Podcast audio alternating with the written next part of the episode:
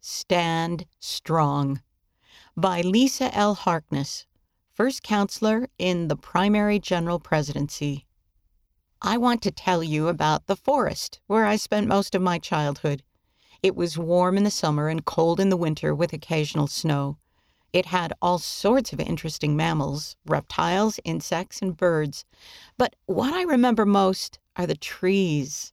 Their scientific name is Yucca brevifolia, and they're not technically trees. They live mainly in the Mojave Desert found in California, Utah, Arizona, and Nevada, USA. Pioneers are said to have named this species the Joshua tree because it mimicked the Old Testament prophet Joshua waving them on with upraised arms toward the promised land. As a child, I wondered who Joshua was and what I should know about him. As an adult, I know that Joshua led the children of Israel into the promised land. He was a type of Christ who leads all the faithful into the ultimate land of promise, the presence of Heavenly Father. Before Joshua died, he gathered his people and reminded them of all the things the Lord had done for them. He admonished them, saying, Choose you this day whom you will serve. Joshua chapter 24, verse 15. I'd like to share three messages from Joshua's admonition. 1. Choose.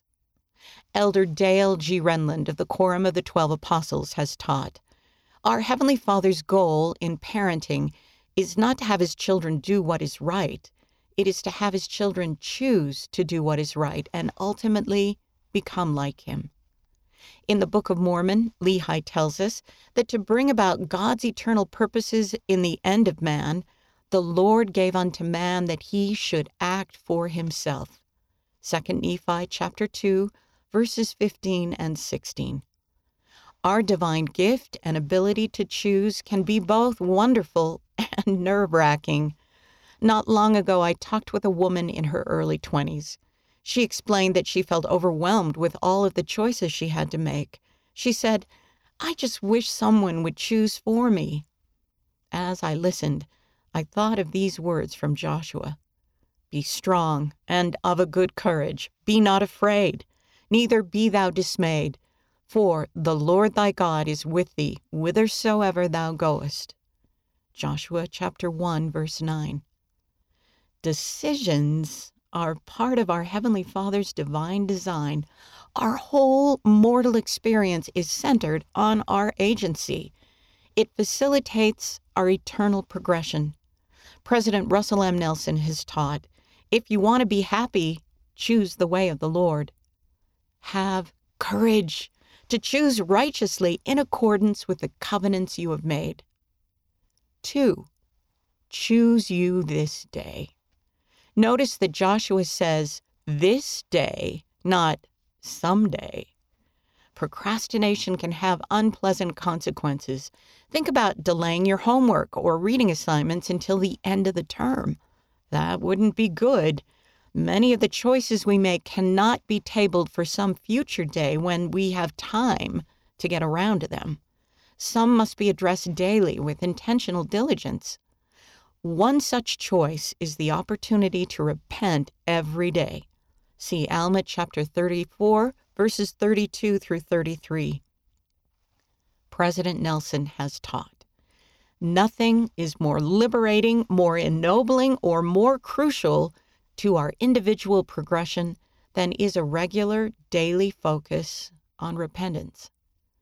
Choosing to repent keeps us free from the burdens of guilt addiction, shame, nagging grudges, unworthiness, and self deception. In contrast, our daily repentance produces hope, confidence, enthusiasm, wisdom, forgiveness, improved relationships, and an increased ability to receive personal revelation.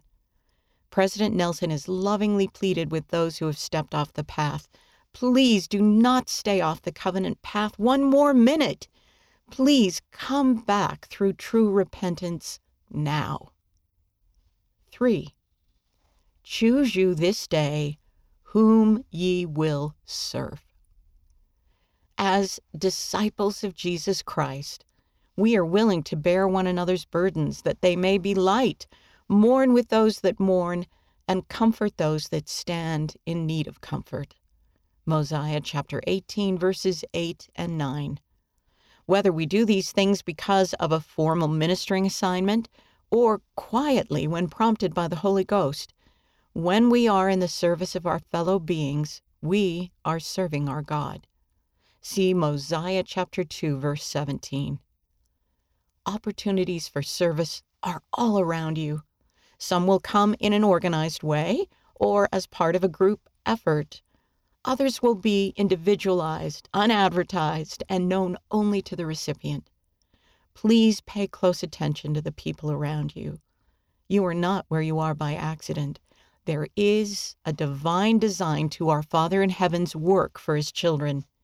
You may be the loving neighbor, the listening ear, the friendly face, the thoughtful son or daughter, the strong back, or the helpful hands that Heavenly Father is designed to serve those closest to you, your family and extended family, friends, coworkers, teammates, classmates, and others. Tossed to and fro. Let's return to the picture of my childhood forest in the desert. Besides the Joshua trees, I often saw tumbleweeds.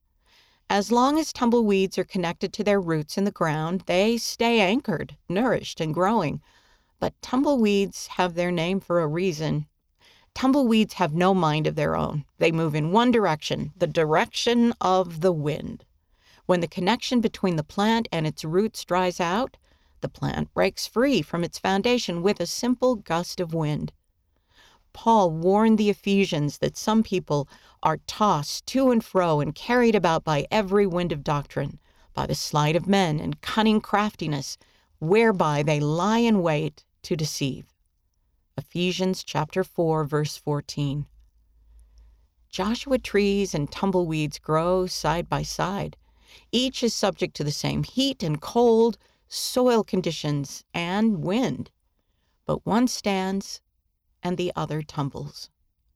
The Lord has said, But my disciples shall stand in holy places and shall not be moved. Doctrine and Covenants, section 45, verse 32. Choose to stand and be not moved from the roots of your faith and the source of revelation. Stand and be not moved from the promises of your covenants or from the work Father in heaven has sent you here to do. Choose you this day whom ye will serve, committing to yourself that, as for me and my house, we will serve the Lord. Joshua chapter 24, verse 15. From a devotional address Stand and Be Not Moved, delivered at Brigham Young University, Idaho, on February 11, 2020. For the full address, go to web.byui.edu slash devotionals and speeches. Read by Jane Wise.